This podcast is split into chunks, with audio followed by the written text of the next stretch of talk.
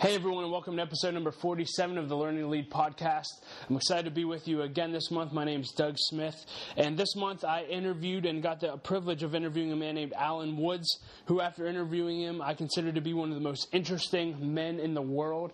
And just to give you a little background on his story, Allan was the vice chairman and chief information officer at Mellon Financial Corporation.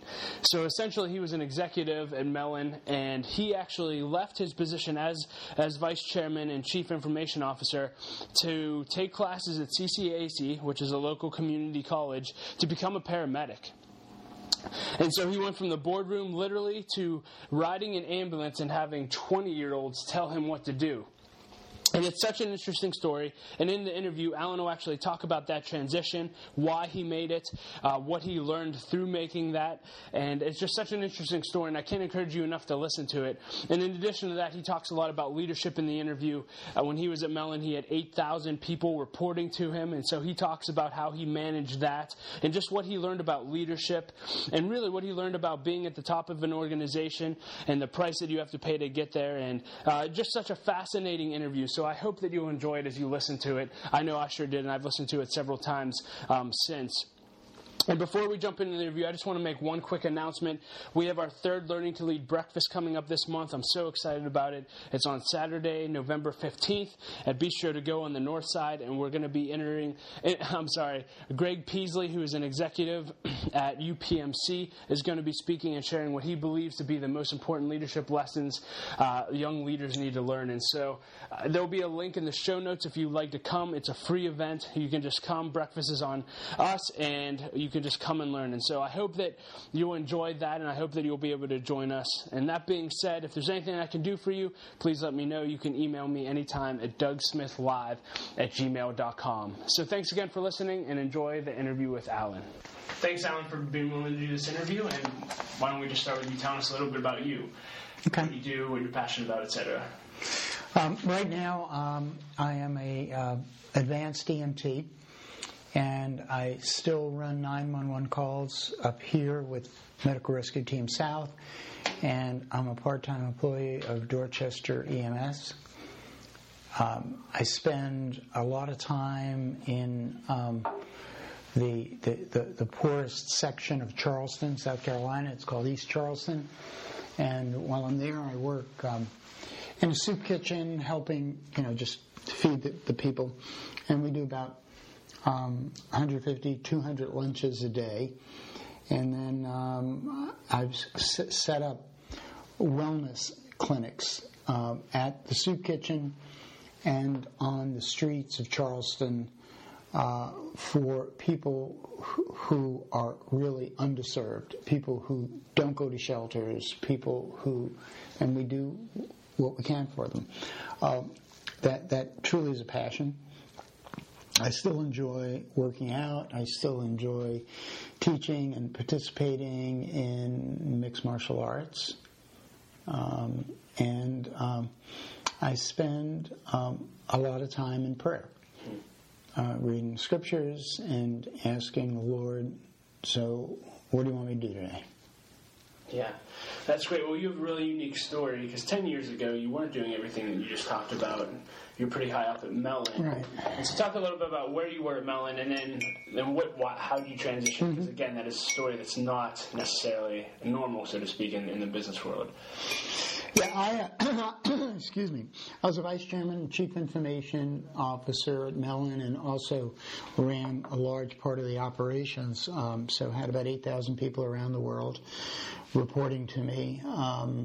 It was a tough job, but a job that came with unimaginable perks. The corporate jet, the private dining room, a lot of money. And at the end of 2004, beginning of 2005, I just realized that I was being called to do something else. And I never had a passion for the job. I mean, people treated me wonderfully. It was a meaningful job. Don't get me wrong, but it wasn't a job that I was passionate about. So right around the same time when I was thinking about retiring, the Lord just put in my head this EMS thing.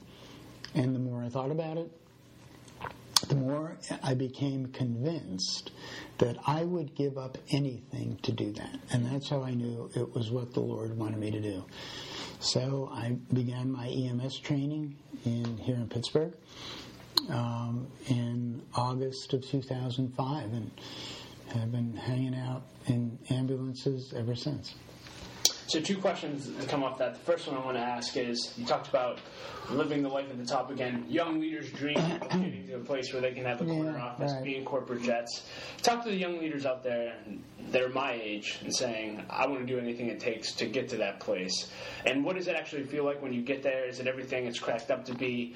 Do you see a lot of people waste their time trying to get there because it's not what they thought it would be? You know, just speak to that in general. Well, you always have to be careful about what you are willing to give to get something, because life is a series of choices. Choices have consequences. Some of them are good, some of them are bad, and then there are unintended consequences. So in order to get to a position like that, you have to be totally in. I mean, that has to be your exclusive focus, to spend whatever time you have to spend to try to get there. You also have to take risks and chances, meaning you need to step up to things that you may not feel you're capable of doing, that you have.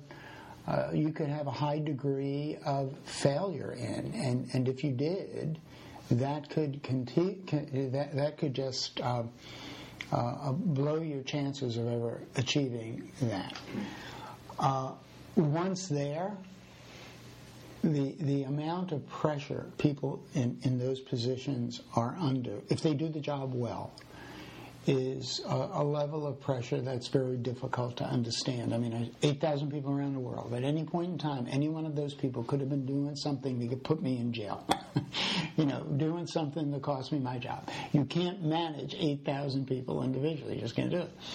So you had to put in processes and practices to make sure that you were managing and leading individuals, not just in the process and practices, but establishing a culture in which, you know, the right thing was being done for the right reasons. For some people, getting to that level is truly the achievement of a goal. For me, it really never was. It was just the result of a series of situations I was in. And one day I just kind of found myself there. And maybe that's why I describe it as something I did as opposed to who I really was. That's good. So when you left Mellon, again, you had 8,000 people reporting to you. And I read a few interviews that you did. And then you went to a back in Ramos where 20-year-olds were bossing you around. Right. Talk about that and the power of teachability. Because I think it's interesting. I'm sure you had to humble yourself.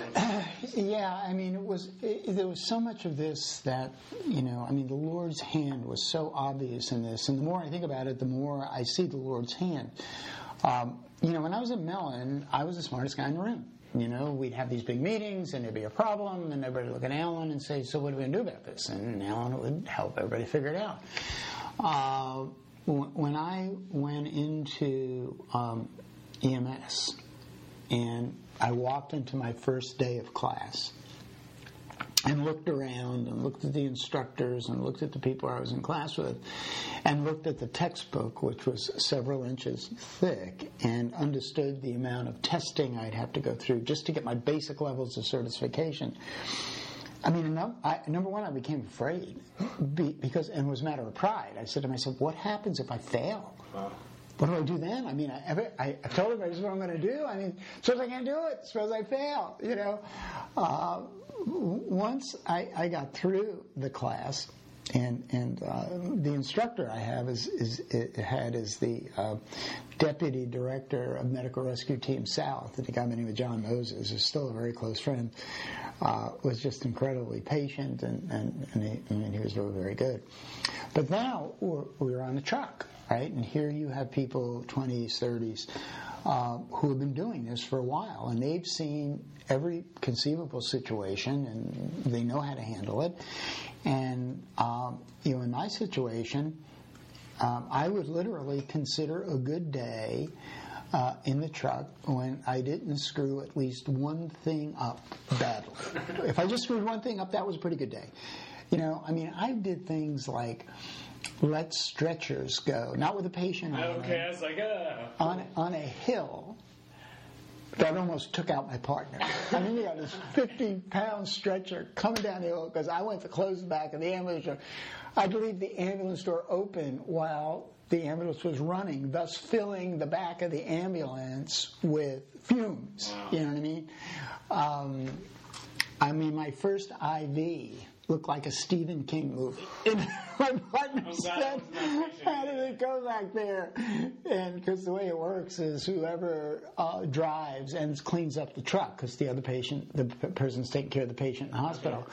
And he knew it was my first IV, my partner. How did it go back there? I said, looks like a Stephen King movie. No, thank God the guy I did it with was a guy who was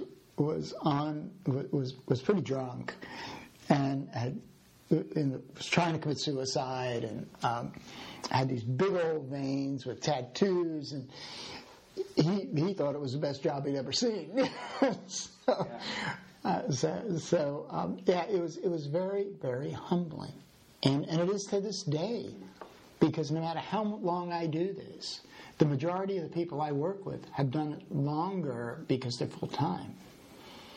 And they're still much better than I am in terms of the, you know, the techniques that need to be demonstrated in the field, and so. What did it take for you not to let pride overrule you? Right, I think about, and again, I'm just guessing, but look at the other people in the boardroom. Would they be able to take that step, start for 20, 20 years? And if not, how come? What made you teachable that maybe wouldn't make someone else? Or what do you see hold other people back? Because I was absolutely convinced that this was something God wanted me to do. You know, every day I pray, God, tell me what you want me to do, but you can't make it like Elijah with the little wind. You got to hit me in the head, you know? And this became so overwhelmingly obvious that, as I said, Dave, I was willing to give up anything. And there were many people who criticized me, many people who questioned me. Several people got mad at me, but it didn't matter. So I knew this is what I was supposed to do. And I think any person, regardless of their position, if they're a believer, if they are, I mean, what a blessing to be absolutely convinced that God wants you to do something. Right? I mean, any believer, once they're convinced of that, I don't care if they're, you know, the president and CEO of a large corporation or whatever, they're going to do it. That's good. So as an EMT, I'm sure you've seen a lot of things, right? A lot of horrific scenes. Yes. And in the corporate side, too. I guess my question is, as a leader, how do you process pain?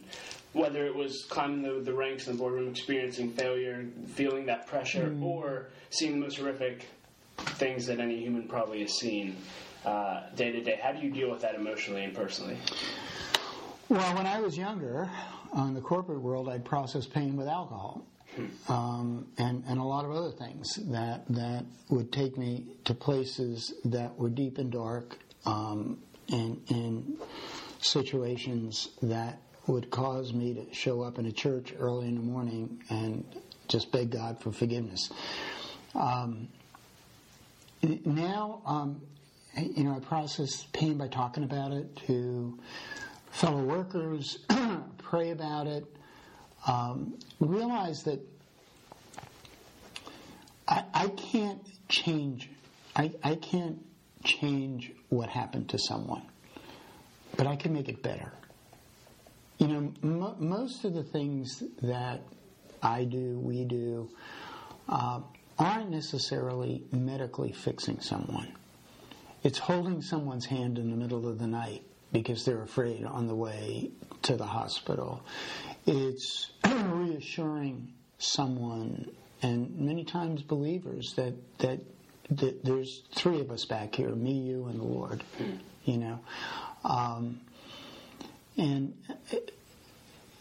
This is going to sound to someone who's not involved in it, in many ways you get numb to the physical horrificness of some of the scenes. You never get numb to the emotional tragedies and travesties. And so many of those are a situation. I had a young girl who found her father who had just committed suicide.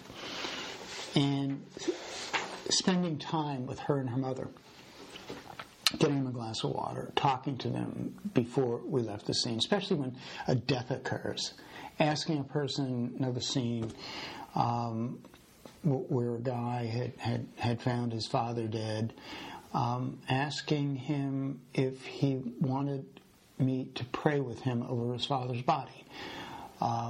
Those are the kinds of things that not only provide comfort for the family, but provide comfort for me. Yeah. You know? That's a great answer. It's hard to transition to another question after that, but let's talk about personal leadership a little bit. Walk us through your leadership journey. Again, it doesn't sound like you aspired. You said that you basically got to the top by a result of choices. What... You know, you talk about. I never knew you were growing up in the Bronx. Brooklyn, not Bronx. Brooklyn. Brooklyn, right? That's a bad one. It's like I was in the Marines. Tell me I was in the Army. You don't do that. Busted. But your parents weren't educated. No. You know, did you have mentors come in your life and teach you leadership? Was it just instilled in you? Did you learn? You know, it's another one of these things where I never thought about it at the time, especially the life I was living. But I started college at 16 years old. I'd skipped a grade in grammar school. I'm still not sure why, but I did. So I started college 16 years old. All my peers were 18. And fully realizing that the main reason I was in college was to have fun and to drink and to date as many women as I could, I joined a fraternity, right? Well, I decided I was going to become president of the fraternity. No leadership. I did. I became president of the fraternity. And... that was my first taste of leadership. And then I went to Officer Candidate School in the Marine Corps, and that's where I learned leadership, both in schools but also in the field. And through mistakes, through experiences, learned what it meant to be a good leader. While I didn't have any particular mentor, that background of leading men in the Marines, leading men in combat, and the Marine Corps model for leadership.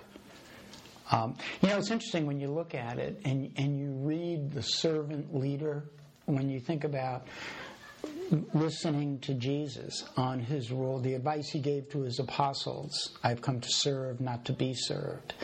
That really is at the basis of Marine Corps leadership. You are there to serve the people in your command. When it comes time to eat, guess what? You eat last. When it comes time for mail, you get yours last. When it comes time to send guys out, you go out with them. You know, when it comes time to take accountability for failures of your unit, you take the responsibility and the accountability. When it comes time for praise, you push your men out in front. So, and I didn't realize this until late in life when I started to read about what I think Jesus, you know, and who was my role model? Jesus. I mean, Jesus, the ultimate leader. He was an adventurer. He was a warrior. He was courageous. He was not affected by the status quo. His main mission was to make those that he was responsible for better, and that's what leaders do. But the biggest thing a leader does is change things. And that's the hardest role any leader has. General Schwarzkopf, I was at a conference with him one time, and he was asked about leadership, and he said the first role of a leader is to get people to do things that under normal circumstances they would never think of doing. And he said typically that involves change, because we're not wired to do change well. So change management is the hardest thing a leader has to do. Knowing what to change, knowing how much to change, knowing how to condition an organization to effectively change, and when it goes wrong, having the courage to take responsibility for it. When it goes right, giving the credit to all of the people who made it happen. That's good. What do you do to continue to grow and develop as a leader? As you grew, are you a big reader? Did you resource yourself? Was it going to conferences? Was it just working harder? How did you continue to grow to go to that next level?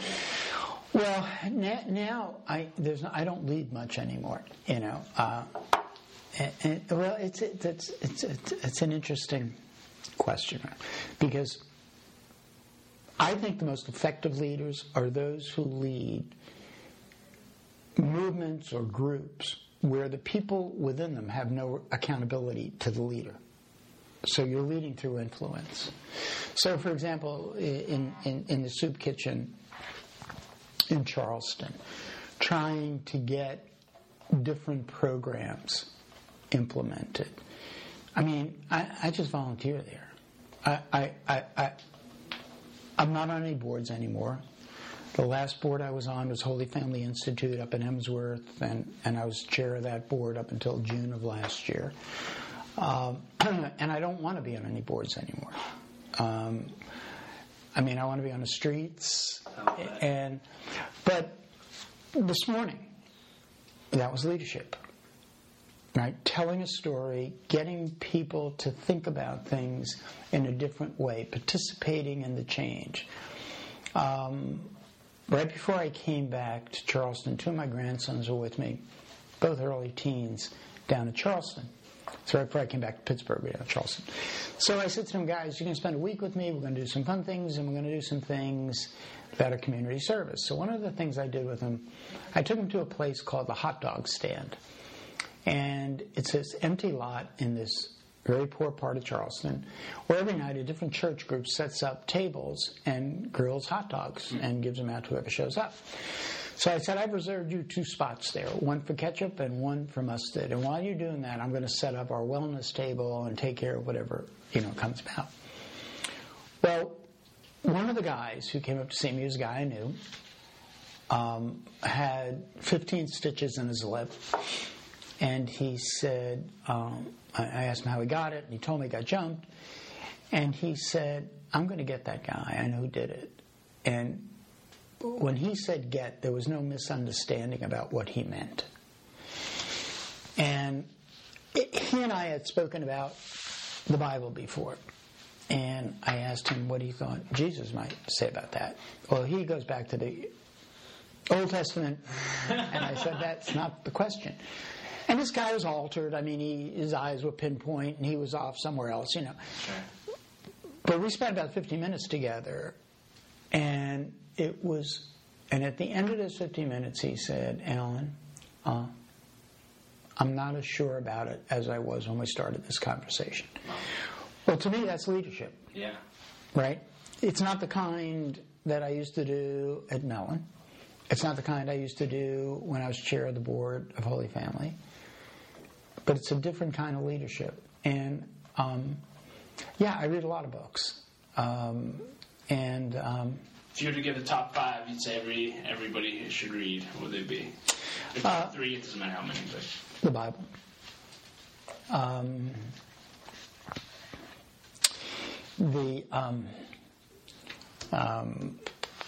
Wild at Heart.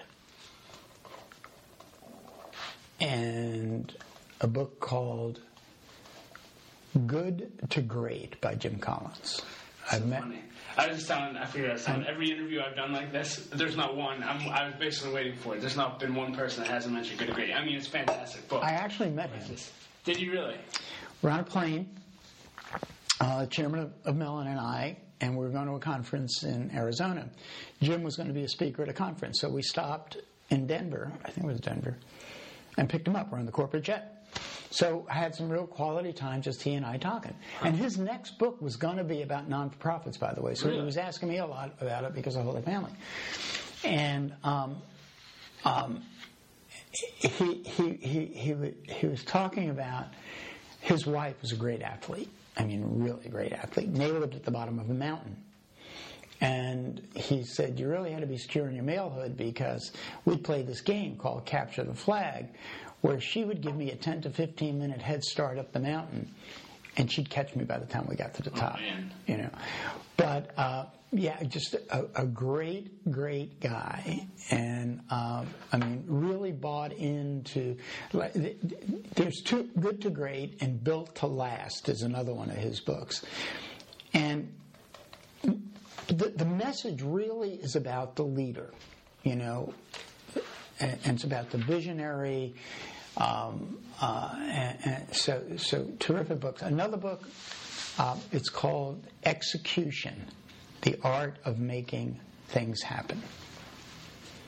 And it really stresses something I believed in very, very much, that leaders have to get involved in the details because that's where the devil is. When leaders think they fly above the details, they send a message that. Sorry to interrupt. I have Nina Hagen on the phone. Did you contact her earlier this week about her husband? I did. Can I call her back? Yes. Okay. Soon. She may just want a letter. She wants the names of all of the individuals. Okay.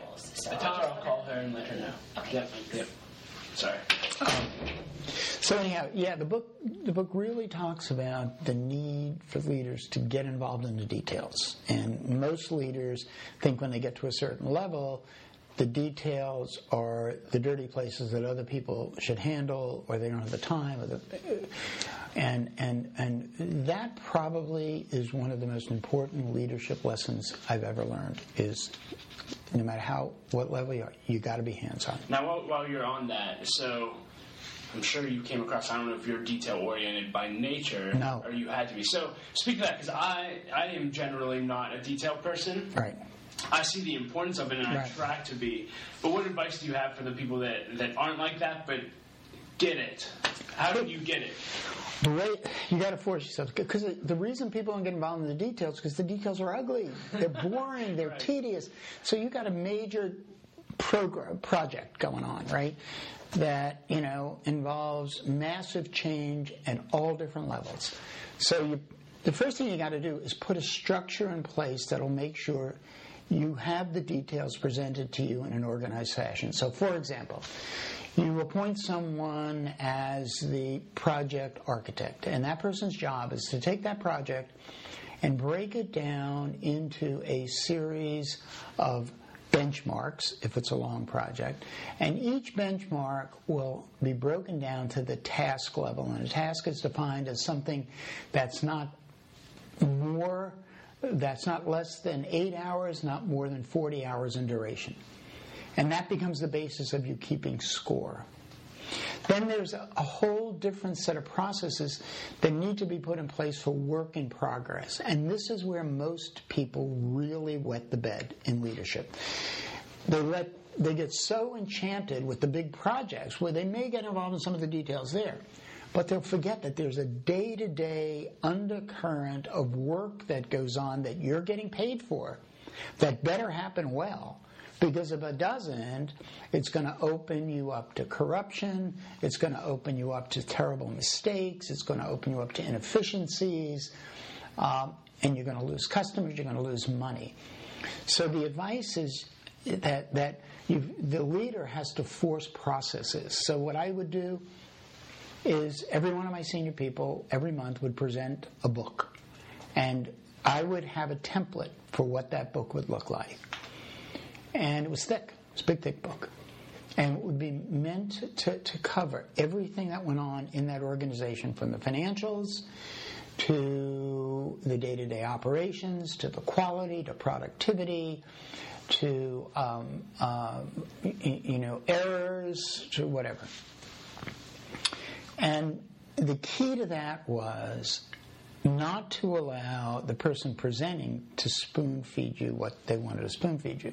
So the rule was, I'll get the book 3 years in advance, as I was telling the guys before. I will read the book. I will ask you questions about the book. We're not going to go page for page. I may say, I only got one question for you, and it's on page 44.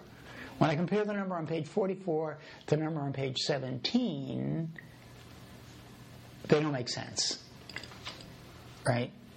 So that kind of process forces us to do what's normally, and most people are not detail-oriented, and it forces us to do those unnatural things.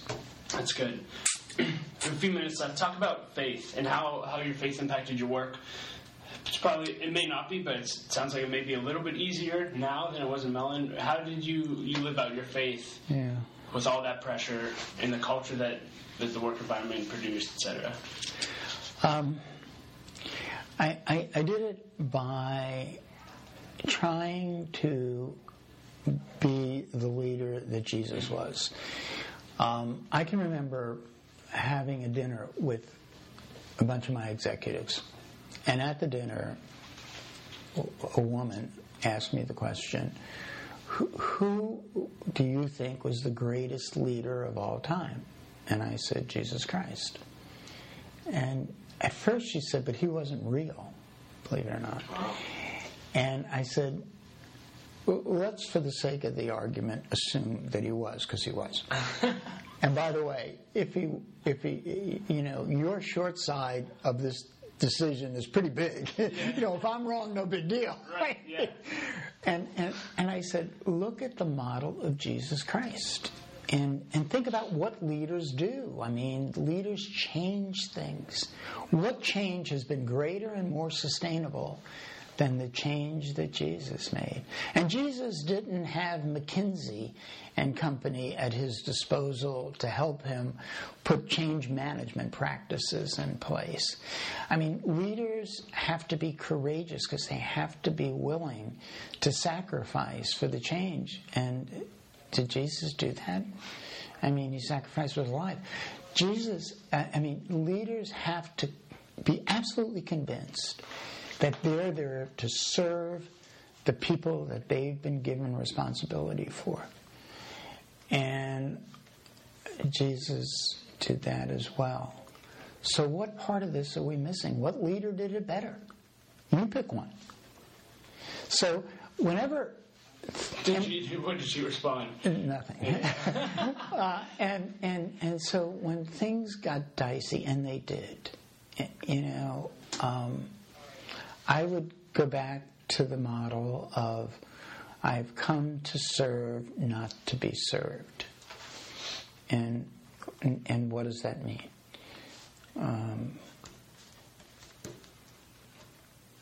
That's good. Two last questions. One, if you had any advice for young leaders, maybe take your grandsons. Okay, your grandsons are young. What advice would you give young leaders? The first part of the advice is, make sure you want to be a leader. You know, General Schwarzkopf, again, at this interview, was talking about what does it take to be a leader. And he said, well, I got these two dogs. One is the majestic German Shepherd, 125 pounds, king. The other is this little small dog, I forget what it was, killer. And he said, do you know who the dominant dog in the house is? Who's the leader? And he said, it's Killer. And he said, you know why? Because when Killer looks in a mirror, you know what he sees looking back at him? The majestic 125 muscular German Shepherd. He's the leader because he thinks he is. So the first piece of advice is make sure that's what you want to be. A lot of people think they just should be leaders, and that's not their role. That's not their calling. And if you try to force that, it doesn't work. Okay? The second piece of advice is if you choose to be a leader... lead. Do it. Don't wait for the perfect amount of training, because most leadership is on the job training. Look for positions to lead. And learn from the many mistakes that you're going to make. But too many times leaders, I was asked to give the commencement address at Carnegie Mellon School of Information Sciences a number of years ago. Yeah, that's awesome. And they asked me to speak on leadership. And they said, you know, our students are brilliant, and they are. I mean, you could just smell the brains in that auditorium. My brother-in-law, my father-in-law works there. Brilliant, you know, and but they couldn't lead, you know, someone to the bathroom. And that was the feedback they were getting from the corporate world. So they needed a talk on leadership. And one of the problems, and I used to see this when I'd hire very smart people from very smart schools, leaders need to make decisions. And if you wait to make a decision until you have all the empirical data to make that decision, forget about it. The decision will have made itself. Because every decision has a timeline. So you've got to make that decision never having all the information you wish you would have. Well, so many times the geniuses from these sophisticated MBA programs will want one more piece of information, another, one more analysis. And meanwhile, nothing is happening. You know, nothing. A bad decision, I would tell people, is better than no decision. A bad decision is better than no decision. Because as long as there's no decision, you got no chance. If there's a bad decision, you can figure it out that it's bad and adjust from there. At least something is happening. That's good. Last question, it's 11 o'clock. What do you want to be remembered for? When people think of Allan Woods, what do you want them to think? Benedictus qui veni in nomine Domini. You know what that means? Nope. Blessed is he who comes in the name of the Lord. That's it. I love it. That's it. That's all I want to be remembered as. Anything else you want to say? No, that's it. Okay. Thank you so much for your time. All right.